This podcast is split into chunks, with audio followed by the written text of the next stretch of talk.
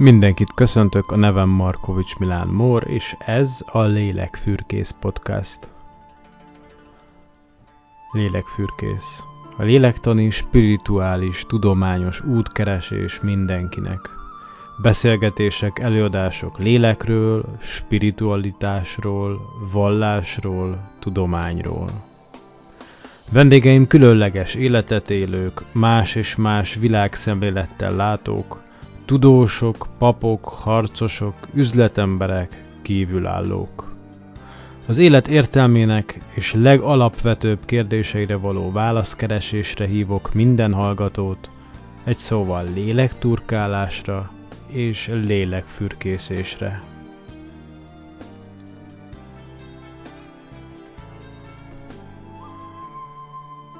Mindjárt buzdítok is arra minden hallgatót, hogy kövessétek be a Lélekfürkész podcastot. Ezt megtehetitek a Lélekfürkész Facebook csoport, illetve Lélekfürkész Facebook oldal követésével.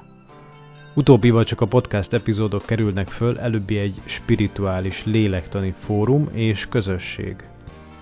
Ha a csoport fejlécére kattint valaki az összes elérhetőséget megtalálni, az összes epizód elérhető például a YouTube, Spotify, a Google és Apple Podcast felületein. A mai nap Bartók András, ahogyan többen ismerik, Andris lesz a vendégem, akivel Japánról fogunk beszélni.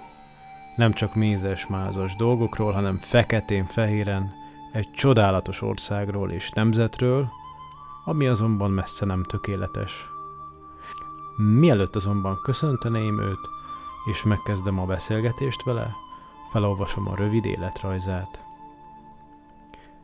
Pécset nőttem fel. Tizenéves koromban tanultam meg japánul egy családi ismerőstől, és nagy szenvedélyem volt a harcművészet, küzdősport, karate, aikido, de főként a thai box amatőr szinten. Érettségi után egy évig japán-angol tolmács voltam a Hitachi Magyarországi lányvállalatánál, utána keleti nyelvek és kultúrák alapszakra mentem, majd japán szak MA-ra. Közben az Oita Egyetemen voltam cserediák Japánban 12-13-ban. Budapesten javarészt japán munkahelyeken dolgoztam diákként, hotelben, illetve a Japán Alapítvány. Ez kultúr nagykövetséget jelent nagyjából. Voltam középiskolai tanár. 2015-ben kezdtem doktorizni a Nemzeti Közszolgálati Egyetem Hadtudományi és Honvéd tisztkizbő karán. 2017 óta vagyok oktató, emellett foglalkozom fordítással, elemzéssel. Egy rövid ideig a Politikál Capitalnél voltam elemző. A kutatási területem Kelet-Ázsia biztonságpolitikája, Kína, Japán, Korea, tájvani védelempolitikák. Biztonságpolitikai kérdések kvantitatív, kvalitatív, kevert kutatás módszertana, hadijáték alapú modellezés, elemzés. Japán mellett Kínában és Tájvanon jártam, egyetemi kiküldetések keretében, úgy általában a régióval foglalkozom többet, mint specifikusan Japánnal, de megmaradt olyan országnak ez, ami mindig közel áll a szívemhez. Szervusz Andris, köszönöm szépen, hogy elvállaltad ezt a mai beszélgetést, és szántál rá egy kis időt. Részemről már csak nem csak azért örömmel, hogy egy olyan témáról beszélgetünk, ami szintén engem nagyon érdekel, hanem azért is, mert van némi személyes benyomásom arról, hogy ugye kétszer is hallottalak már előadást tartani, és mind a kettő nagyon megfogott engem, meg a hallgatók, akiket tanítsz az egyetemen, ők is általában eléggé jó véleménnyel vannak róla, de nem általában még rosszat nem hallottam. ahogy az elején bemutattalak, te a távol-keletnek vagy a, a nagy szakértője, de ma ugye kicsit próbáltam abba az irányba elterelni téged, meg majd a témát szeretném elterelni, hogy úgy fókuszáljunk jobban Japánra. Aztán majd ahogy kijön a beszélgetésből, meglátjuk. Ha mindjárt lehet ezzel kezdeni, meg is kérdezném tőled, hogy, hogy miért, miért is foglalkozol Japánnal, annak ellenére, hogy tudjuk már az életrajzádból, hogy már ez egész fiatal korodban találkoztál vele, és valami rokontól tanultál meg japánul, úgyhogy én feltételezem, hogy onnan indult el benned valami. Tied a szó. Köszönöm, szia, én is köszönöm a hallgatókat, és köszönöm a, a, lehetőséget. Ne, nem egészen rokontól volt a, a, édesanyám egy egyetemen tanít, és ott a, a, az egyik kollégájuknak a felesége Japán, egy Karádi Machiko nevű hölgy, aki ide költözött Magyarországra, miután összeházasodtak a férjével, és, és ő tartott japán órákat, meg, meg egy kicsit édesanyámmal volt jóban, és úgy, úgy gondolták, hogy ez többen kollégák, hogy hát nekünk gyerekeknek nem lenne rossz, ha tanulnánk valami nyelvet, és Mácsikó is egy kicsit, nem tudom, gyakorolná a magyart velünk, ahogy tanít minket, és, és nagyon jobban lettünk családilag is vele, vagy nagyon, nagyon a szívünkhöz nőtt ő is, meg a, a, a családja is, úgyhogy én hozzájártam egy ilyen családi ismerőshöz nyelvórákra, és még általános iskolába kezdtem, és akkor gimnáziumban nekem ez volt az egyik ilyen választott nyelv érettségim a japán, vagy hát ezen a vonalon mozogtam. És mellette közben elkezdtem küzdősportokat csinálni, többet is egyszerre, vagy úgy egymás mellett, úgyhogy ez, ez színpantott be, tehát igazából ez a, az a családi barátság, vagy nem tudom, szóval egy nagyon egy, egy jó jó hatás volt, meg egy nagyon kedves ismerős az életemben az is, aki a nyelvet tanított, Machiko, és Pécset él egy, egy japán kenjutsu és karate mester, Suzuki Kimiyoshi, és én nála karatéztem. És így nagyon-nagyon-nagyon jó edzőnk volt, nagyon szerettük, azt mondanám, hogy a, a mai sportkarate és, és mai gyermekküzdősport oktatás szempontjából nem éppen ortodox módszerei voltak, tehát ő elég régi vonalas volt, de mi kamaszként nagyon rajongtunk a, a, a senseiért, meg nagyon szerettünk az edzéseire járni, meg egy nagyon jó közösség volt ott Pécsett. Izgalmas lehet az, hogyha elmész egy karate edzésre, és ott neked nem idegen szavak, amiket ott hallasz egy edzésed, hanem érted a jelentésüket is, hogy nem tudom én Zempo Kaiten például. Tudom, hogy az előre gurulás jelent, de például nem tudom, hogy mit jelent valójában így a, a japán szavak, de akkor te ezek szerintem mondjuk elmentél egy edzésre, akkor hallottad is, hogy mi a jelentése valójában. Sok mindennek igen, de az az igazság, a japán egy olyan nyelv, azt szoktuk rá mondani, hogy a nyelveket lehet így is tipológiákba sorolni, hogy, hogy kontextus gazdag, vagy kontextus orientált, ez a high context, és low context nyelveket szokás elkülöníteni. A japán az tipikusan a végén van a skálának a high context nyelvek közül, tehát hogy rengeteg társadalmi réteg nyelv van, nem csak, hogy témáknak van szaknyelve, de hogy egyes, egyes szakismeretek mentén egészen máshogy kell a szavakat használni, egészen más szinonimákat alkalmaznak, és a küzdősport is egy ilyen, tehát hogy nem azt mondom, hogy nem, nem japán nyelv, de hogy nagyon saját nyelv van a küzdősportnak. Például a karatéban, főleg az, ami Gojuri tanított nekünk a, a Suzuki, ott Ugye rengeteg olyan japán szó van, ami igazából kínai szavak japánosan kiejtve, mert hogy a, a, az okinavai harcművészetekben rengeteg kínai hatás volt. Uh-huh. Tehát, hogy a, a, a, én csak, én csak azt, azt, azt akartam ezzel mondani, hogy a, a japán nyelve van egy olyan probléma, hogy, hogy egyrészt eleve a belépési küszöbe magas, tehát hogy nehéz, nehéz megtanulni már csak pusztán a, a, a standard nyelvet is, és utána nem az van, hogy, hogy egy ilyen szép kis fensíkon vagy, ahol, ahol ha már beszéled a nyelvet, akkor mindenre rálátsz, hanem minden egyes új témánál, új ügynél egy újabb küszöbet át kell lépned tulajdonképpen. Igen. Hm. Szerintem még később erre vissza is fog térni, ez egy érdekes téma, amit felvetettünk. Ugorjunk egyet arra, hogy te aztán elkerültél különböző oktatási, sőt tolmács voltál, versenyszférában is dolgoztál, de a Japán az egy közös pont volt ebben.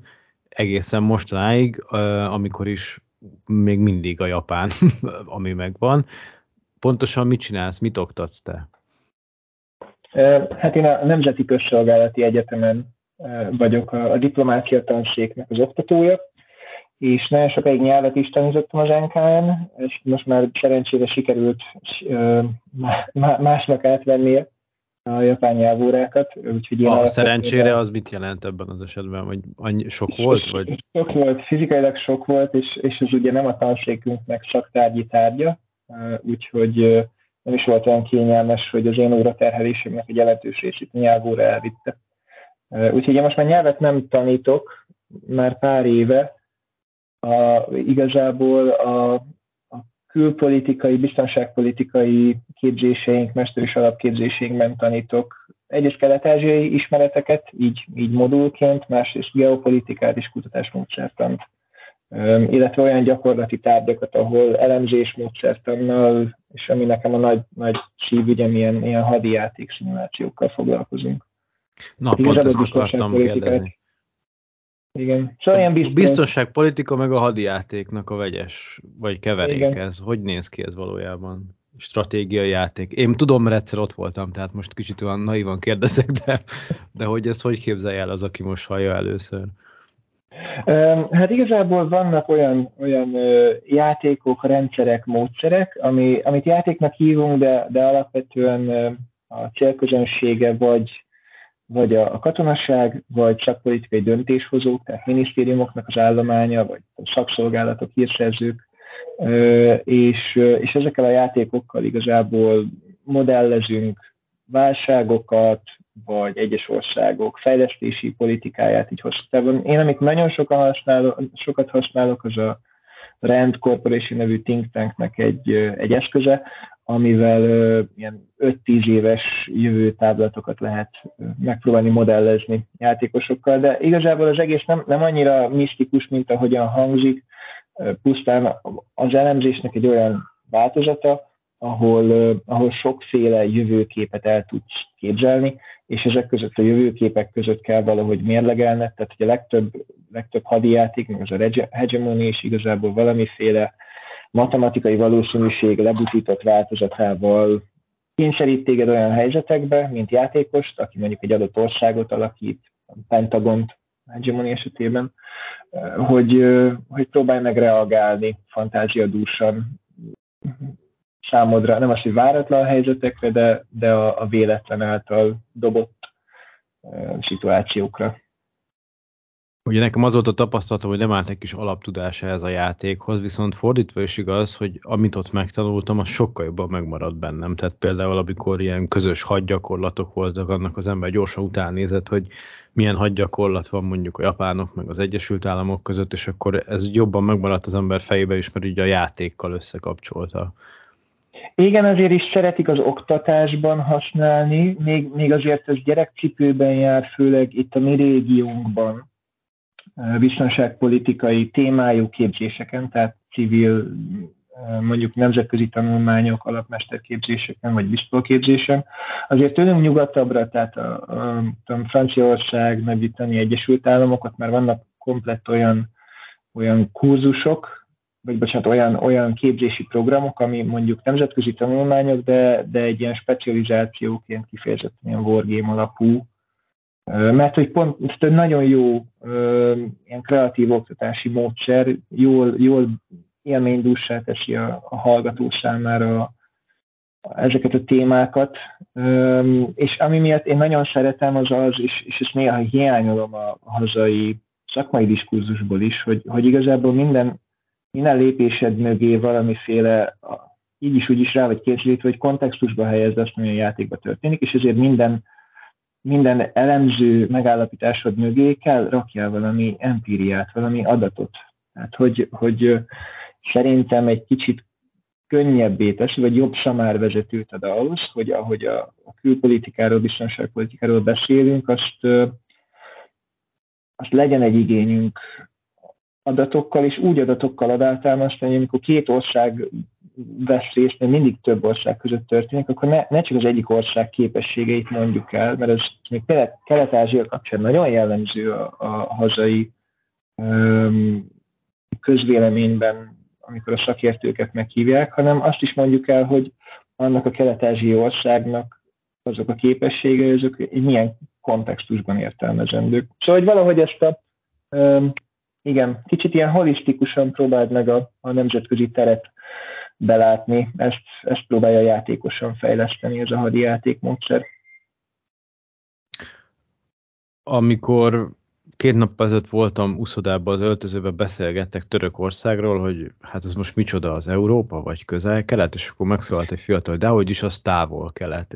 És akkor így mosolyogtam, hogy, hogy azért az emberek fejében van, vannak, vannak még problémák ezzel kapcsolatban, hogy belőjenek ilyen fogalmakat. Szóval el tudod mondani röviden azt, hogy mi az a távol-kelet, hogy mi tartozik belőle? Szerintem Japánt azért sokan oda sorolnák, de még mik azok az országok, ami még ebbe bele tartozik? Hát hozzá kell tenni, hogy ezt, ezt a kifejezést, hogy távol-kelet, ezt már a, a, a kelettel foglalkozó kutatások, tanulmányok, itt nemzetközi tudományos közeg már, már kevésbé szereti használni, pont azért, mert ez, ez akár országonként más lehet, hogy egy adott magyar nyelven mondjuk mit értünk távol-kelet alatt, de én, én azt mondanám, hogy szerintem magyarul nagyjából ugyanazt, mint, mint Kelet-Ázsia. Tehát, hogy a Ázsiának azt a, azt a régióját, ami persze egy mesterséges, vagy hogy mondjam, önkényes határ, de hogy az a régiója, amely um, mondjuk Myanmarral kezdődik, tehát a Indiától, Bangladestől keletre, az indokínai félszigettel, és tart egészen a, a északon a Japánig, vagy az orosz távol-keleti területekig. Viszont amikor Kelet-Ázsiáról beszélünk, és még ezzel foglalkozó kutatásokról, vagy, vagy akár beszélgetésekről, igazából Kelet-Ázsia alatt, vagy Kelet-Ázsiában nem nagyon szoktuk feltétlenül beleszámítani Oroszországot, eh, illetve Mongóliát, és, és ennek, ennek igazából az is az oka, hogy Kelet-Ázsia nem csak földrajzilag olyan, ami, ami összefügg, vagy egy dolog, hanem van ennek történelmi és kulturális oka, hogy miért, miért gondolhatunk egy logikai egységként arra a térségre, ami Myanmartól mondjuk kórai félsigetig húzódik. Tehát, hogy itt mindig is nyilván van benne két szubrégió, vagy két kisebb egység, de hogy ez, ez egy olyan térsége a világnak, aminek a történelme, amióta vannak államiságok, azóta valamelyest azért összefügg vannak közös hatások, közös élmények. Még a legprimitívebb hajózási technikákkal is azért úgy nagyjából el lehetett jutni egyik végéből a másikba, és, és a régészeti leletek alapján el is jutottak egyik végéből a másikba. Um, igen. Tehát ez a, ez a Kína, Japán, Korea, Tajvan, az még Észak-Kelet-Ázsia, és akkor Dél-Kelet-Ázsia 10-12, attól függ, hogy új Guineát hol veszed állama, tehát a mai országok. Mindig készülök a beszélgetésekre, azt ma, amikor találkoztam egy emberrel, akkor megkérdezem, hogy, megkérdeztem, hogy mit gondol, vagy mi jut eszébe Japánról, úgyhogy a pénztáros nénit is megkérdeztem, indokolatlanul, és nagyon merev szemekkel néztek is nem, hogy ez most hogy jön ide. És érdekes, hogy ezek a közhelyek jönnek elő Japánnal kapcsolatban, tudod, hogy, hogy mit tudom én, harcművészet, karate, bushido, akkor az atombomba, meg a Hiroshima, Nagasaki, vagy akár a mostani atom, a fukushimai probléma, a Sziget, akkor a Tom Cruise-nak a filmje, az utolsó szamuráj, tehát hogy, hogy ezek a klasszik dolgok jönnek be, és ugye eszembe jutott, amikor uh, készültem erre a beszélgetésre az is, hogy hát gyerekkoromban mindig mondták az idősek a szülővárosomban, hogy a piacon már megint ott vannak a japánok, akik árusítanak, mert ugye a, ez is egy ilyen sztereotípia, hogy az emberek azt mondják, hogy jaj, hát ott a piacon mindenkinek egy ilyen sajátos keleti karakterű arca van, akkor az, az biztos, hogy japán, vagy kínai, de hát azért ennél, ennél sokkal színesebb az a, az a régió, ráadásul és te ezt ebben te vagy a legjobb nyilván, aki el tudod mondani hitelesen, hogy azért ott nem csak külső jegyekben vannak apró különbségek, vagy akár nagyobbak, hanem valójában a kultúrában, meg az ott lévő politikában is, ha ezt jól értem, meg jól tudom. Igen, Japánról általában nem csak Magyarországon, Európában szükségében a, a, a képünk az mindig nagyon egzotikus, mindig nagyon szűrt, tehát hogy messze van Keves, ma már egyre többen, szerintem ma már ez, ez sokkal hamarabb lesz statisztikailag bárkinek, bárkinek egy-két lépésre olyan ismerős, aki járt Japánban, vagy beszél japánul. szerintem, vagy most már egyre többen eljutnak oda. És ez is benne van, hogy Japán egy olyan ország, aki már, már évtizedek óta nagyon kiazottan foglalkozik azzal, hogy az ő róla kialakult nemzetközi kép, az image, az mi legyen, és milyen legyen. Tehát, hogy a, a, az ilyen országok soft power stratégiái közül nem vagyok benne biztos, hogy az első az Japán, mint hivatalos szoftver stratégia, vagy stratégiai dokumentum, de valahol az elsők között lesz. És általában ugye, amikor a soft power tehát hogy hogyan, hogyan alakítasz ki magadról a nemzetközi térben image az ilyen jellegű elméleti kutatások is mindig Japán szokták felhozni, hogy, hogy ők, ők milyen jól csinálják. Úgyhogy benne van a távolság is, hogy miért van ennyire, ennyire ilyen speciális képe a Sigetországnak, meg benne van az is, hogy mit szeretne Japán, vagy a japán állam, hogy képünk legyen róla. Um, és nyilván az is benne van, tehát hogy miért a piacon miért gondolják, hogy mindenki Japán, hogy uh, amikor a 80-as évek végén, 90-es években a, a hidegháború végével nagyon, nagyon kinyílik a világ, Japán ekkor van a gazdasági csodájának a csúcsán, vagy hát tulajdonképpen a végpontján. Tehát amikor Kelet-Ázsia kirajzik a világba, és a fogyasztói társadalom találkozik a kelet-ázsiai dolgokkal, akkor, akkor Japán egy ilyen zászlós hajója a régiónak, és szerintem ez még, még évekig azért úgy ennek a lendülete megmarad. Most már Kína kezdi azért, azért leelőzni ebben, de, de elég sokáig ennek a farvizén szerintem japánok voltak a, az ismert kelet-ázsiai állam. Ö, ismert sok szempontból, ahogy mondod, de te voltál is ott személyesen, még bármi messze is van most ez a világ, és bármennyire is közeledik manapság, még mindig vannak furcsa dolgok. Én nem jártam ott soha, de amikor találkoztam japán emberekkel, azért így feltűnik néhány dolog, amiket akár ők maguk elmondanak, hogy hogyan illik náluk, nem tudom, egy ajándékot átadni, vagy hogyan köszönnek egymásnak. Tehát sokkal bevettebb és természetesebb az, hogy mondjuk meghajolnak egymással szemben, amikor köszöntik egymást. Vannak-e olyan dolgok, ami esetleg neked nagyon feltűnt, vagy nagyon különleges, amit így meg tudsz osztani, akár te magad átélted ott kint, ha tudtál is róla, de furcsa volt, amikor találkoztál vele. Szóval mi az, ami így a legszembetűnőbb talán egy európai embernek, ha találkozik egy japán emberrel? Hát nyilván elsőre a, a formalitások, tehát hogy nagyon megvan a rendszere az ajándéknak, a meghajlásnak, a társadalmi érintkezésnek. Aztán, ahogy, ahogy kicsit kinyílik a perspektívád ezzel kapcsolatban, akkor kiderül, hogy nem csak, nem csak Japán ilyen, hanem úgy, úgy általában Kína, Tajvan, Korea, tehát a kelet-ázsiai országokban um, bonyolultabb a rendszere a társas érintkezésnek, egy picit, mint, mint itt nálunk Európában. Valószínűleg az, az is benne van, hogy ezek mindegyik nagyon, nagyon régóta ugyanazon, vagy nagyon hasonló nyelven működő kultúra, tehát a, a kórea is egy, egy nagyon ősi, magát ősinek tekintő kultúra, a kínai főleg, a japán is, és van, mondjam, van, van folyamata a dolognak. Tehát, hogyha nem is érti meg feltétlenül elsőre a, a mai japán azt, amit a 800-as években írnak, az első regény a világon, az egy japán regény, sokkal közelebb áll hozzá, mint hogyha nem tudom, most előásnának egy rovásírással írt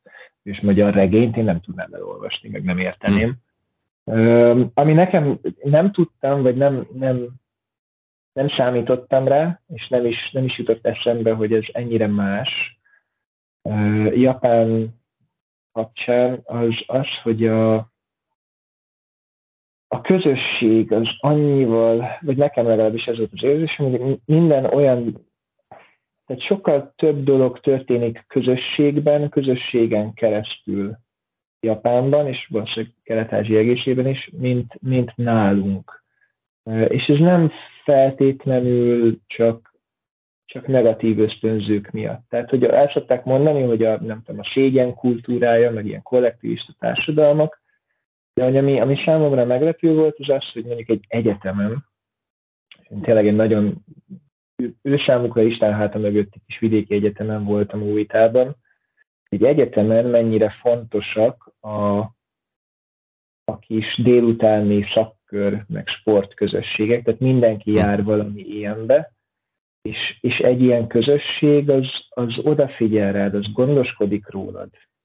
Én sportoltam itthon egyetemen, és amikor kimentem Japánba, ott a helyi, hát ilyen, ilyen vegyes küzdősport, tehát ilyen Kai, Thai box csapatba álltam be, és én sport közösséghez voltam szokva. Tehát, hogy szeretünk együtt lenni, de a lényeg az, hogy, az, hogy bunyózzunk, meg van, aki versenyzik, és, és valahogy a, volt egy csípés sorrend, mondjuk egy hazai, nem tudom, egy Tibox klubban azért megvan, hogy ki a versenyző, ki az amatőr versenyző, ki a hobbista, és a közösség általában a, a mondjuk a versenyző körül forog, és Japánban pedig egyáltalán nem. Tehát ott, mondjuk ott egy ilyen sportklubban nem az volt a szempont, hogy ki, ki mennyire versenyes vagy nem versenyes, hanem mindenki tagja volt a közönségnek, a közösségnek, és mindenkiről mindenki körül forgott a, a, mondjuk egy csapatnak a, a dinamikája. Tehát azt hiszem, hogy az, az, az volt nagyon érdekes, vagy azt volt nagyon kellemes csaló, nem az, hogy meg, kellemes meglepetés megélni, hogy mennyire mennyire nem, tehát mi mindig valahogy a, a, a közösséget olyan folytogatóként képzeljük el, vagy valamiért a mi kultúrköz. Én azt hiszem, hogy legalábbis Japánhoz képest mi nálunk a közösség a, so, közösség a sokkal többször ilyen folytogató dolog, és hogy ehhez képest mennyire téged ápoló, és a közösségen keresztül téged, téged te rólad gondoskodó is tud lenni, egy ilyen teljesen hogy mondjam, nem gondolnád, hogy egy, egy, mit tudom, egy egyetemi sportklub, vagy egy, egy semináriumnak az összeállt kis évfolyama ennyire szoros tud lenni, mint amennyire Japánban egy egyetemen az. Hát most az jutott eszembe, hogy konkrétan terápiaként írnám föl a Japánba utazást sok embernek itt Európában. Amit mondasz, ez, ez nekem nagyon szimpatikus. Azért ezt, ezt, ezt ettől óvaintenék bárkit, mert azért az, hogy Japánban egy, egy közösség valakit befogadjon, annak meg az a magas a belépési küszöbe. Tehát sok, sok kiérkező külföldi panaszkodik arról, hogy hogy esetleg nem beszélnek olyan jól angolul, és akkor a nyelvi korlátok miatt ő nem tud integrálódni. Talán ma már ez, nem tudom, én tíz évvel ezelőtt voltam kint, ez akkoriban még volt probléma, hogy, hogy például Japán, a japán férfiak kicsit nehezebben szólnak hozzá, vagy szóltak hozzá európai nőkhöz, jobban zavarba voltak, tehát hogy sok, sok külföldinek és főleg évfolyamtás nőinknek volt azért a rossz élménye kint az, hogy és akkor ez az árnyoldala. Tehát, hogyha van közösség, az, az nagyon vigyáz rád, és nagyon, nagyon szeret, és nagyon foglalkozik veled, és ha nincs közötted közös, közösség, akkor, akkor ki vagy lökve a pusztába. Ez most nem, nem szép, meg biztos, hogy ez nem, nem, nem túl tudományos, vagy nem tudom, ezt most egy japán szociológus lehet, hogy szétszedni, de, de mondjuk csere, cserediákként sokszor volt ilyen élmény. Hát eleve ez ugye történelmileg is determináltnak tűnik ez a szigetvilág, az árt politikai, kulturális közössége, vagy, vagy ez, ez is egy ilyen sztereotíp dolog a részemről, amit gondolok itt? Um, nem, nem, tehát hogy tényleg, tényleg fontos a, a zártabb valóban. Sok szempontból és nem csak, nem csak kifele, hanem hogy akkor legyen valami negatív meglepetés. Számomra az is meglepetés volt, hogyha már úgy érkezel ki, hogy, hogy ezért beszélsz japánul, és, és össze tudom meg nagyon szépen beszélni japánul, tehát nagyon udvariasan, meg, meg nagyon jól, de, de olyan funkcionálisan. És ahhoz elég volt, hogy, hogy akkor a japánokkal leülni sörözni, meg úgy, úgy nem, nem tették azt ügyé, hogy te külföldi vagy, hanem nagyjából úgy viselkedtek, mint ahogy hm. amúgy is tennék körülöttem. És ez nagyon érdekes volt, hogy ilyen 20 éves egyetemista közegben is felülete, számomra felületesnek tűnő sörözések során, de, de valahogy óvatosan megkérdezik, hogy, hogy milyen családból származol, apád, anyád mivel foglalkozik, és így a, a sokadik uh, ilyen beszélgetés után nekem az volt az érzésem, hogy, hogy itt még mindig él a kasztrendszer. Uh-huh. Tehát valahol, uh-huh. valahol azt, hogy a társadalmi nem ranglétrend, de mondjuk a társadalmi lépcsőn neked hol a helyed, az ő nekik érdekes, és, és kíváncsiak rá. És, és sok esetben ugye azért a, a, az értelmiség az ennek a, a lépcsőnek azért a teteje környékén van, főleg, tehát például jók a tanári fizetések, vagy viszonylag jók a tanári fizetések, és nekem édesapám, édesanyám is tanár, meg egyetemi oktató, tehát hogy úgy belőtték, hogy akkor ez, ez nálunk az elit lenne. Ott mondjuk hm. Magyarországon ez, egy, ez, ez éppen egy ilyen, nem tudom, akkoriban úgy súrolta a középosztály közepét alját, tehát hogy Magyarországon nem ide raknál be a tanárszülők gyerekét, és egész máshogy viszonyultak hozzám.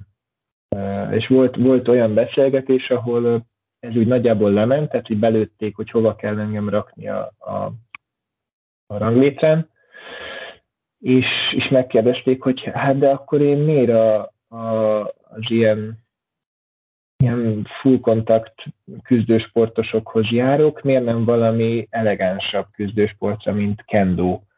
Hm. Mert hogy a, a, a na, nem emlékszem, hogy fogalmazott a srác, de hogy tulajdonképpen a, a a felkapaszkodó értelmiségiek járnak a, a, a full contact küzdősportra, és akkor a uh-huh, uh-huh. értelmiség gyerekei azok meg már nemesebb harcművészeket. ha harcművészetet választok, akkor már valami nemesebbet csinálnak, mint mondjuk kendót vagy aikidót.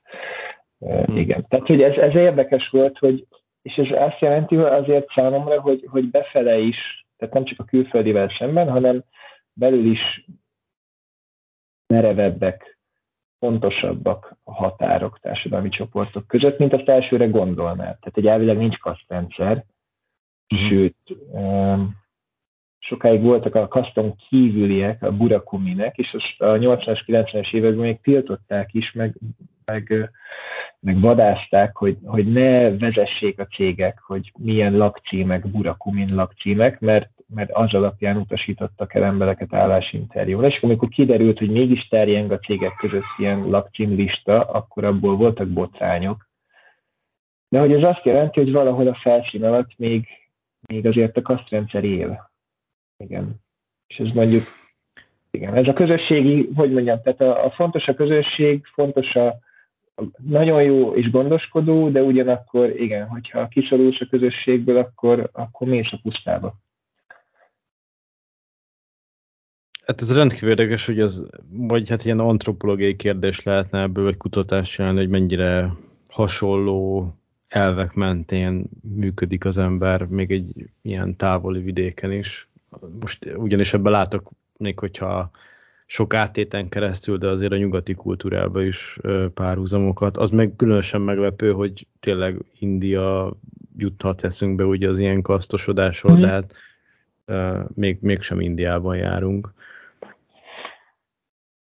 Um, igen. Ja, mondja. Igen, én is azt hittem, hogy, én, tehát, én azt gondoltam, hogy valahogy Indiáról van ez a képünk, de igazából tehát Japánban is volt több mint 200 évig egy nagyon szigorú törvényekben rögzített kasztrendszer, 1600-tól az 1860-as évekig.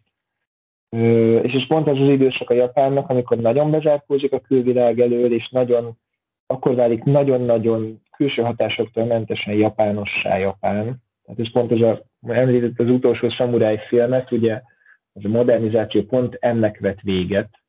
Én nagyon nem szeretem azt a filmet egyébként, de hogy, tehát, hogy pont Japánnak az a nagyon formatív időszaka, az, az pont egy nagyon erős kasztrendszer mellett történt. Talán ez emiatt lehet ez még mindig. De egyébként azóta kínás kollégákkal beszélve nagyon hasonló történeteket mesélnek Kínáról is, meg, meg koreai vonatkozású kollégák Kóreáról. Tehát szerintem valahol ez, ez, ez inkább így egyetemes kelet-ázsiai élmény lehet. Hát mondod ezt a kasztosodást, vagy zártságot, amiről igazából most beszélünk, a, nem csak ez a film, hanem ugye én, amikor készültem a beszélgetésre, akkor előjött ez a Némaság, a Silence című film is.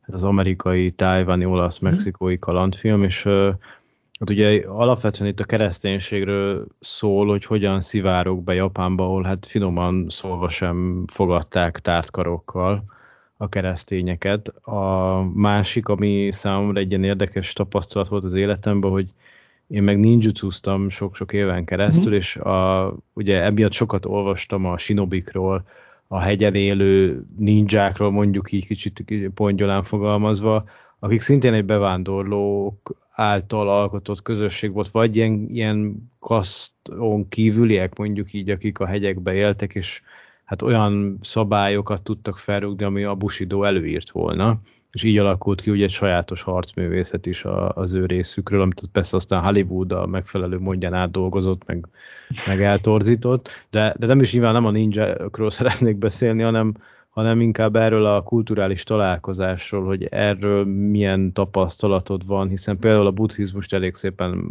átvette, magába dolgozta, ez az alapvetően sintó jellegű ország, és itt most nem is a vallásra akarok annyira ráfokuszálni feltétlenül, hanem úgy a kultúrák találkozására. Tehát, hogy ezt, ezt így hogy érzékeled Japán kapcsán? Hát Japánról azt, azt szoktuk elmondani, hogy nagyon, tehát vannak nagyon, nagyon ősi és nagyon saját kulturális sajátosságai, tehát például a Sintó vallás az, az valószínűleg a, a mai japánok etnikai ősieivel egyidős, tehát amióta Japán déli része irányából ők benépesítették a Sigetország nagy részét, azóta van valamiféle elődje a Sintónak. De hogy a japán kultúra az nagyon jól és szervesen épít be és vesz át külső hatásokat. Erre nekem a kedvenc példám az a kínai írás szokott lenni, mert mind a mai napig úgy írják a japán nyelvet, hogy rengeteg szónak a szótövét, azt egyszerűen kínai jelekkel írják le. És aztán, tehát így, így, így kezdenek el egyáltalán írni Japánban, tehát a kínaiul, az 5.-6. századtól kezdve, Viszont a japán nyelv az nem a kínai nyelvcsaládhoz tartozik, tehát itt egy csomó, hogy mondjam, kompatibilitási probléma van, és akkor erre ez lett a megoldás, hogy a, a japán középkor idején, vagy a japán ókor végén kitalálnak, megalkotnak saját japán szótagjelölő írást, úgyhogy a kínai jelekből így kiszedegetnek, meg egyszerűsítenek vonásokat. És akkor a mai japán nyelv az úgy néz ki, hogy a szavaknak a szótövét leírod gyakorlatilag kínaiul, ugye a legtöbb szónak a szótövét, és a ragozást azt, azt az egyik japán fonetikus írással teszed hozzá. Tehát egy teljesen japánon kívüli kulturális tényező, a, a kanji, ahogy a japánok hívják, tehát a kínai jel, ugye ez a hanzu kínaiul, teljesen japánon kívülről jött, de nem lehet a japán nyelvet leírni ma nélküle, és mégis egy kínai ember nem fogja tudni elolvasni a japán szöveget, mert tele van a japán szótagjelekkel is. Szóval, hogy átvesz valamit, amit aztán nagyon szervesen beépít, és, és úgy építi be, hogy a végeredmény az hiába egy külső hatásra építette, de teljesen japános lesz. Hogy mondtad a kereszténységet, ugye Japánban a 16. században érkeznek többen misszionáriusok, meg lesz egy, lesz egy tartománya, lesz egy daimjója, tehát egy tartományi vezetője Japánnak, aki felveszi a kereszténységet, és pont Óita daimjója, tehát ahol én laktam város, annak a, annak a vezetője volt az egyik ilyen automoszórin, úgyhogy Újtában nagyon büszkék arra, hogy nekik volt egy keresztény daimjójuk. Hmm. És aztán miután a kereszténység üldözött vallás lesz, titokban, tehát miután rengeteg rengetegen meghalnak, meg rengetegen vértanú halált halnak, meg, meg kiírtanak egy csomó kere, japán keresztényt, úgy a környékén például ilyen föld alatti keresztények megmaradnak. És minden mai napig. És nem tudom, pár éve volt a, a pápai látogatás, és arra emlékszem, hogy ott, ott a japán sajtó foglalkozott is vele, hogy a, a, a japán föld alatti keresztények kiusul meg voltak sértődve, hogy őket a, a pápa nem tartja katolikusnak, és így külön őket nem látogatta meg. Mert például úgy, úgy tartották a kereszténységet, hogy, hogy ugye nem lehetett ö, ö, feszület, vagy nem tudom, Szűzmária szobor, és akkor azt mondták, hogy az adott bodhisattvát teszik ki, de hogy ők Jézushoz imádkoznak csöndben titokban. Vagy azt hiszem Szűz Mária például ő kannon, kannon bodhisattva, mert ugye ő sokszor gyógyító, meg női alakban is ábrázolják, és így van egy ilyen nagyon pici, tehát ma már nem tudom, nagyon kevesen lehetnek, de hogy egy ilyen túlélt föld alatti japán kereszténység, ami már a formáját tekintve nyilván nagyon más, mint, mint a katolikus ága a kereszténységnek, de hogy mégis a gyökere az, az, az ott van. Tehát a némaság filmet, ahogy említetted, az, tehát az akkor indul.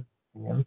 Szóval Japán nagyon sok mindennel csinálja azt, hogy, hogy átveszi, beépíti, és valahol, amikor a fekete dobozból kijön, akkor mégis egész más lesz, mint az eredeti, tehát lehet rá azt mondani, hogy ez, ez, ez origi, vagy hát nem is origi, de hogy ez japános ez a dolog. Ugyanaz az ételekkel, vagy a, a fő, a konyapán konyhával, um, zene, tehát a hagyományos japán zenében is rengeteg kínai jelen van, de hogy mégis más, mint a, amiből átvette. Említetted korábban ezt a japán gazdasági csodát, illetve Kínát behoztad a képbe. Ezen a téren mit lehet most mondani, hogy Japán még mindig a vezető ereje a világ gazdasági elitjének mondjuk így, tehát mint ország, vagy, vagy esetleg tényleg nagyon árnyékba kerül mondjuk a mellette lévő Kína miatt, mit lehet most így nagyon zonzásítva, nyilván meg ilyen röviden nem egyszerű erről beszélni, de hogy hogy tudnád ezt összefoglalni röviden? Hát azt mondom, hogy egyik se. Tehát Japán a világ harmadik legnagyobb gazdasága, az Egyesült Államok és Kína után. Az első olyan, olyan kelet-ázsiai ország, a 45 után, ami, ami a mintáját adja ennek az úgynevezett fejlesztő gazdaságnak. Tehát, hogy a, a gazdasági lendületét, és közgazdász biztos sokkal sebben elmagyaráznám állam, de hogy az, az adta, nyilván egy a kiinduló pont az a, az olcsó és jól képzett munkaerő volt, ö, viszont a, a, a gazdaságban szép fokozatosan át, át tudott nyergelni arra, hogy az előállított termékeknek folyamatosan nő a minősége, egyre fejlettebb dolgot tud előállítani, és ma már a, a nagy japán cégek, azok, azok már nem, a, nem feltétlenül elsősorban a nehéziparban vezetőek, hanem nem tudom, az autóipar, de hogy a magas hozzáadott értékű komponensek, a szolgáltatás. És igazából a japán gazdasági csodának a lendület az ugye 80-as évek végén, 88-89-ben törik meg, van is egy, egy ilyen ingatlan piaci buborék, ami kipukkan, és azóta a japán gazdaság tulajdonképpen stagnál. Tehát, hogy azt, azt sem mondhatjuk, hogy, hogy egy sikersztori lenne, mert hogy nagyon, nagyon alacsony GDP növekedéseket tudok produkálni,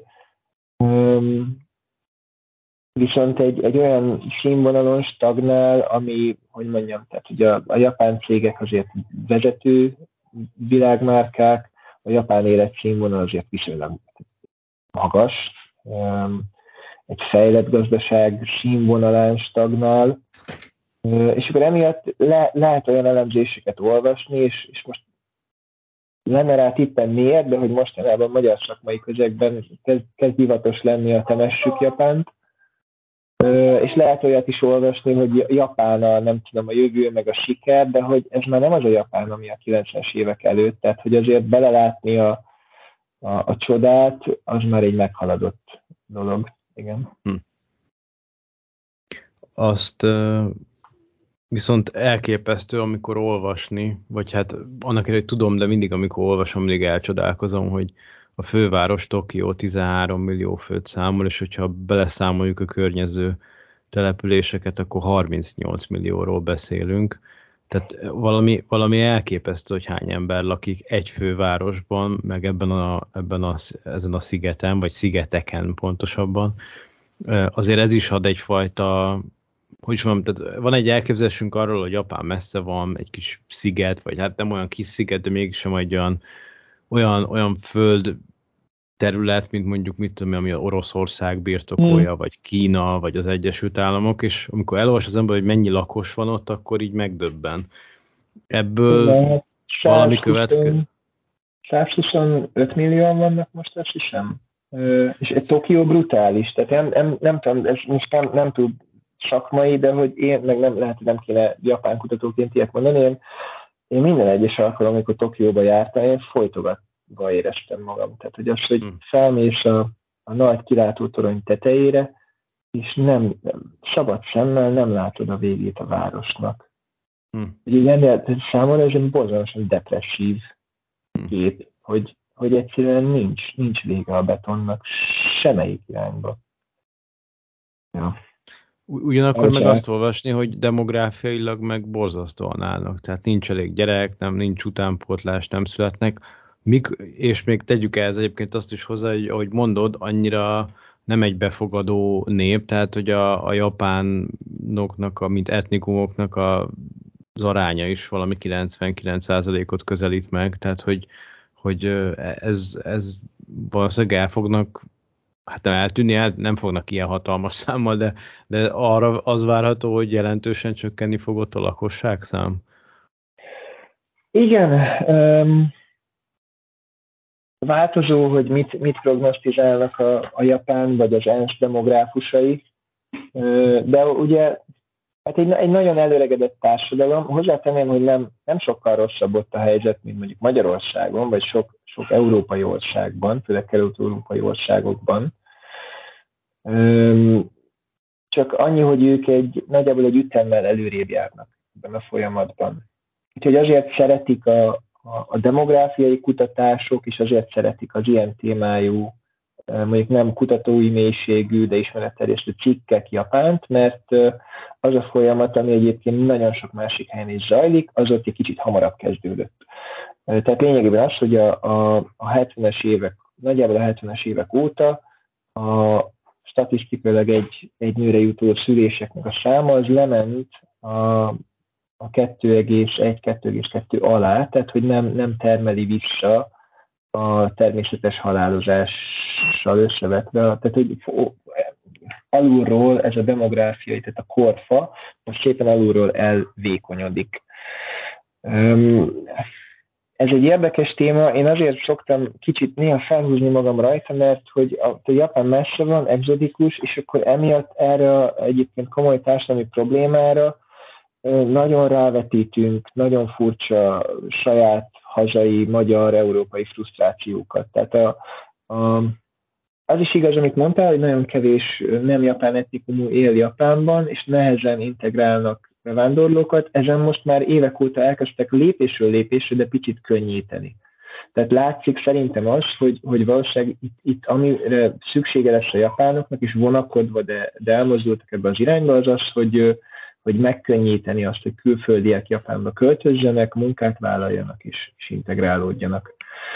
A másik, ami, amitől én kicsit agyfrászt szoktam kapni, az az, hogy ugye van ez a magyarázat, hogy azért fogynak a japánok, mert, mert ezek a fránya fiatalok, ezek nem csinálnak elég gyereket, és hogy azért nem csinálnak elég gyereket, mert nem tudom, videójátékkal játszanak, pornót néznek, meg elszakadtak az ősi kultúrától. És ez Japánban is van, tehát japán politikusok szoktak azzal, konzervatív politikusok kampányolni, hogy, hogy azért van ez a demográfia előregedés, mert, mert sok a meleg, vagy mert hagytuk az LMBTQ dolgot terjedni. És tehát Japán annyira jó példája annak, hogy megnézed, hogy kik beszélnek erről a japán sajtóban, meg médiában, közéletben, és hogy nem fogsz látni 20-30 éves embert megszólalni. Tehát, hogy azokat, akiknek, akik most vállalnak gyereket, velem egyidős japán kinti évfolyamtársaimmal, hogyha beszélünk, akkor igazából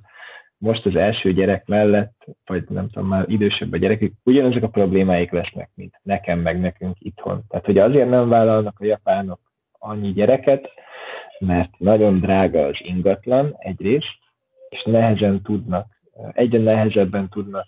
Tehát e, minél később lépsz be a japán gazdaságba, annál nehezebb feltételekkel indulsz, így generációként, és nehezen vesznek ingatlan, és a japán oktatási rendszer úgy működik, hogy egyetemre bekerülni igazából azt tud, aki, akinek egyfajta ilyen délutáni magániskolát kifizettek a szülei, mert hogy az egyetemi felvételire a középiskola nem készít föl. És Japánban onnantól kezdve van meg a belépőkártyád a, a középosztály viszonylag kényelmes, kellemes életében, hogy van egyetemi diplomát. Onnantól kezdve viszont kb. biztos, úgyhogy az egyetemi felvételért megy a küzdelem, és ezt igazából ezt a, ezt a külön órát ezt igazából egy, egy középosztálybeli család nagyjából egy gyereknek fogja tudni kifizetni. Tehát, hogy nem, hmm.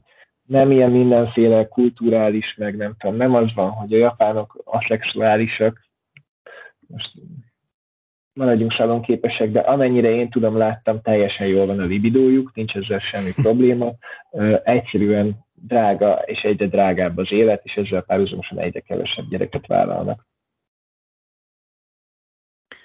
Hát igen, egyébként ez a, a szexualitáshoz való viszonyuk, meg, meg a, azok a bizarr dolgok, amiket láttam én egyébként egy-egy ilyen dokumentumfilmben is, hogy e, egymásnak a hátsójában nyúkálnak újjal, meg nem tudom, ilyen, ilyen kis figurákat lehet automatából kivenni, meg nem tudom, tehát hogy egészen másképp állnak hozzá az ilyen emberi testhez, meg a szexualitáshoz, meg a bizarr dolgokhoz. Mégis a popkultúrában nagyon sok minden átjön. Most itt elég, ha gondolunk az ilyen japán rajzfilmekre, animére gondolok például, vagy, vagy a, vagy, vagy akár a cosplayre, vagy ilyesmire, ami tipikusan Japán felől jön felénk. Most nem is beszélünk akkor még ugye a koreai énekesekről és a környékbeli popkulturális hatásról. Hát igen, azért a, a, a Shinto vallásnak ö, nagyon más a, a viszonya a, a szexualitáshoz, mint, mint mondjuk a kereszténységnek, vagy a, a zsidó vallásnak, vagy az iszlámnak. Úgyhogy nem tudom, nem, nem csináltam ezzel kapcsolatban nagy, nagy mintás kutatásokat, de én, én azt mondanám, hogy ezzel kapcsolatban egy kicsit oldottabbak. Um, Japánban is, meg, meg szerintem máshol is, Kelet-Ázsiában, ami nem jelenti azt, hogy feltétlenül szabadosak lennének. Tehát, hogy azért, azért egy, sőt, hát van, még minden mai napig azért vannak elrendezett házasságok, tehát, hogy mondjuk egy, nem tudom, akinek már le, le van rendezve, hogy ki lesz a férje, lány, azért ő neki, ha kiderül, hogy nagyon szabados életet él, akkor az ugyanúgy baj, mint ahogy itt mondjuk, nem tudom, száz évvel ezelőtt, amikor még nálunk is sok ilyen elrendezett házasság volt, azért a, a lánynak a, az erényét őrizte a család, mert, mert hogy mondjam, értéke volt, vagy tehát, hogy ilyen pragmatikus értéke volt. Tehát um, inkább csak azt, azt mondanám, hogy nem, nem feltétlenül um, de máshogy, máshogy viszonyulnak a, a kelet-ázsiai vallási rendszerek a szexualitáshoz, mint mondjuk a, a judeo-keresztény körben most mi ismerjük. De ugyanúgy van, van papi nőtlenség, buddhista szerzeteseknél is előfordulnak olyan, olyan sintó remeték is, tehát hogy azért ugyanazokat a dolgokat is megtaláljuk, inkább csak mondjuk a nagy, nagy populáció, vagy a nagy minta esetében kicsit kevésbé érzékeny téma. És nagyon sok, sok művészeti ábrázolása van. Tehát van külön műfaja a a szexuális tartalmakat megjelenítő ilyen régi, középkori, újkori festészetnek, és nem, nem elsősorban pornográf, tehát hogy nem, nem, nem, én nem mondanám azt el, hogy ez, ez pornó, viszont az igaz, hogy a, ma már ez, ez tíz évvel ezelőtt nem így volt. Tíz évvel ezelőtt bementél egy japán élelmiszerboltba, vagy kisboltba, és ott az a fajta ilyen képregény, ami pornográf, az ugyanúgy ott volt a, a polcon, és ez ilyen számomra rendkívül, hogy mondjam, kicsit feláll a sőre a hátadon élmény, hogy bemész másnapos egyetemistaként venni egy kis doboz tejet, és akkor egyébként egy ilyen 50-es bácsi áll a teljes pult mellett, és nézegeti a, a szex képregényt. Már ezeket ma már legumizták, tehát hogy a, nem tudom, egy tíz évvel később, amikor jártam kint, akkor bementem egy ilyen famimába, és itt láttam, hogy, hogy itt van egy csomó lefóliázott, meg gumizott ilyen képregény kötet, és akkor néztem, hogy miért, és rájöttem, ja, á, aha, hogy ez már egy kicsit változott, de talán az a lényeg, hogy igen, egy kicsit, kicsit kevésbé prűdek de ez nem jelenti azt, hogy egy csomó, csomó olyan szexuális tabu, ami nálunk is van, az ott ne fordulna elő. Utolsó előtti kérdésem, ugye azért elő felmerült, és ezre még azért el szeretnék kérdezni, hogy mennyire él a japánokban Hiroshima és Nagasaki-nak a, az emléke, és most lehet, hogy ez egy kicsit erőltetett az összekötés, de hogy azért Japánról lehet hallani olyan híreket is, ami nem kifejezetten pozitív, akár ilyen politikai kötődési dolgok. Gondolok itt mondjuk a 95-ös gáztámadásra metróban, vagy hát most éppen viszonylag még mm. friss dolog, hogy tavaly ugye a Abe Shinzo-t ölték meg a, a nyílt utcán. Azért az, hogy egy politikust, egy vezető politikust ö, lőnek le az utcán, az nem egy, nem egy ilyen rendezett társadalomnak a képét nyújtja. Hát, ezt, ezt is vitatnám. Abe shinzo igen, lelőtte egy merénylő, ilyen shoot tuning shotgunnal, de ezt azért tehette meg, mert a, a japán, tőlem nagyon ritkán fog bárki olyat hallani, hogy nagyon méltatom a, a japán politikai világot, mert hogy foglalkozom vele, tehát nyilván az összes ilyen, nem tudom, korrupciós ügy, meg hasonló az, az előbb jön szembe, de Abe Shinzo-t azért lőhette le valaki egy házilag eszkábált shotgunnal, mert a japán politikus az úgy kampányol, hogy ott áll az utcasarkon egy, egy kartondobozon, és karnyújtásnyi távolságra hozzászól a körzeti választóhoz. Akkor is, hogyha ez az adott politikus egyébként három, vagy nem tudom akkor hány cikluson, de sok cikluson keresztül volt az ország miniszterelnöke. Lelőtték ebbe Shinzót, borzalmas tragédiaként elsíratta a szavazótábora, meg egyébként a japán társadalom nagy része, egyáltalán nem szüntették meg ezt a gyakorlatot, hogy a japán politikus az kampányidőszakban ott van az utcasarkon. Szerintem ez, ez rendezettebb társadalom képét nyújtja, hogy ezek után is van, van, hogy mondjam, van tartás, meg rugalmasság arra, hogy akkor erre nem az lesz a válasz, hogy, hogy tizenévekig nem lehet oda menni egy politikushoz hozzászólni, hanem business as usual. Hmm. Tehát akkor ez nem egy nemzeti traumának a nem is de Shinzo halála egy, egy nemzeti trauma, de nem az lesz a reakció, hogy akkor ezt a gyakorlatot megszüntetjük. Azóta volt egy második merénylet kísérlet a, a japán miniszterelnök ellen, de ez nem, tehát nem is akart merénylet lenni, hanem egy füstgránátot robbantott valaki, mm-hmm. Fumio Kishida ellen valamikor tavassal, de arra sem az a válasz, hogy akkor mostantól a japán politikusok nem járnak kampányolni karnyújtásnyira a választópolgár közé. Üm, tragédia volt, elsiratták a Shinzót, és az élet megy tovább. Kicsit, igen, a tokiói saringás támadás az, az, egy, az is egy elég brutális merénylet volt, amit egy, egy vallási szekta de igazából nem is annyi vallási szektor, mint valószínűleg drog, drogkereskedelmi alvilági hálózat hajtott végre. És ugye a kérdés eredeti felcsapás, hogy Fukushima, vagy bocsánat, Hiroshima és nagasaki az emléke, nem tudom, hogy ezt pontosan ezzel hogy kötni most, azt mondom, hogy Hiroshima Nagasaki az így összefügg az, azzal, ahogyan Japán nem feltétlenül jól, és nem feltétlenül a legegészségesebb módon, de második világháborúra emlékezik. Ez pedig az, hogy, hogy hiába Japán egy háborús agresszor volt maga a japán állam, de ugye a japán nép ezt az egész dolgot ezt inkább elszenvedte, mint, mint akarta, és hogy ennek az egésznek a végén még le is dobtak el két atombombát. Ez egyébként mind a mai napig sok feszültséget hoz Japán és környező országok között, hogy, hogy Koreában, meg Kínában úgy érzik, hogy Japán nem bánta meg eléggé a második világháborút, de a, az egyik olvasata a világháborúnak Japánban meg az, hogy hát nem is annyira akartuk, hanem a 20-as, 30-as években a hadsereg gyakorlatilag megpucsolta a polgári kormányzatot egy brutális állambiztonsági szolgálattal, terrorban tartotta a japán népet tizenéveken keresztül, és mellesleg indított egy, egy, egy agresszív háborút. De hogy a háborúnak az emlékezete, az emlékezet politikának a fizikai helyszíne, az, az Hiroshima és Nagasaki.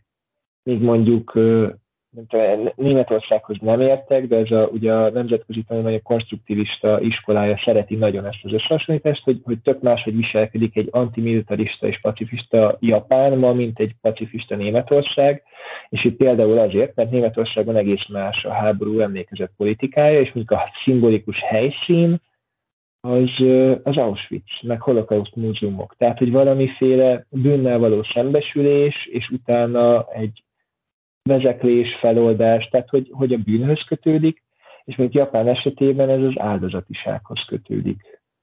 Hiroshima-val. Igen. Annis, az utolsó felvetés, ami igazából csak egy ajánlás a részedről, vagy hát kérem, kérem, hogy ajánljál valamit, akár legyen az egy írás, amit szívesen tudsz, vagy egy film, ami eszedbe jut, vagy esetleg ez valami előadás, ami, amit szívesen ajánlanál a hallgatóknak. Ja, Japánnal kapcsolatban? Ö, nem feltétlenül. Akár Japán, most a téma miatt talán az a legérdekesebb, de ha bármi, ami így a Kelet-Ázsiával kapcsolatos, vagy akár te szerepelsz ott, akkor meg a személyed miatt szerintem érdekes lehet. Hát hivatalból ajánlanék egy, egy könyvet, amit két másik kollégával hárman írtunk, és nem sokára fog megjelenni, ilyen egy-két hónapon belül.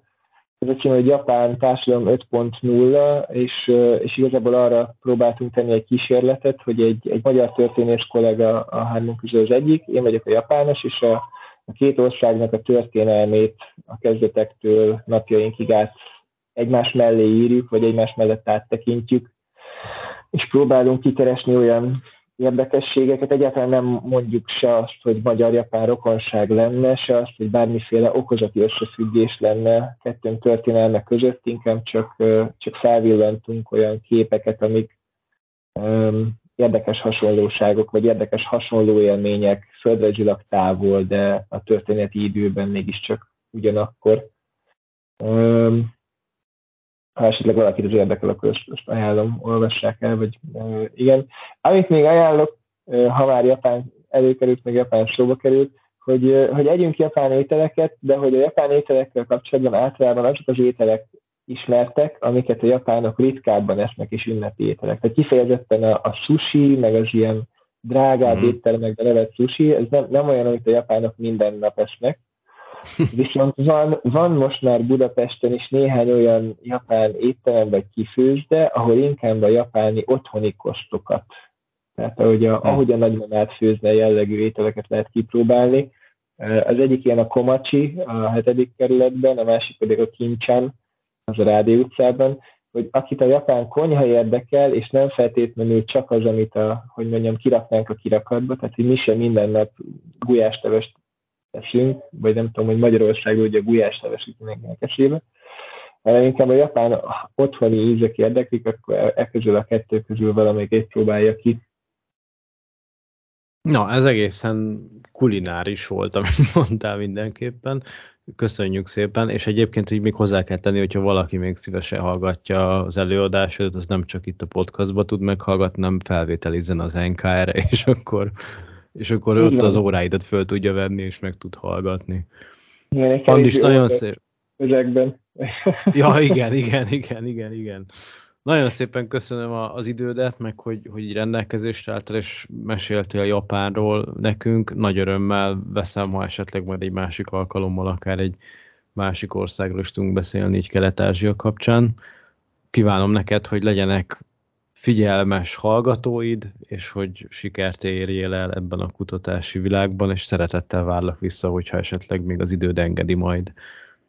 Én is köszönöm szépen a lehetőséget, és további jó munkát a, a, a lélekfürkész csoporthoz, meg a podcasthoz. Én lelkes követő vagyok, úgyhogy várom a további tartalmakat.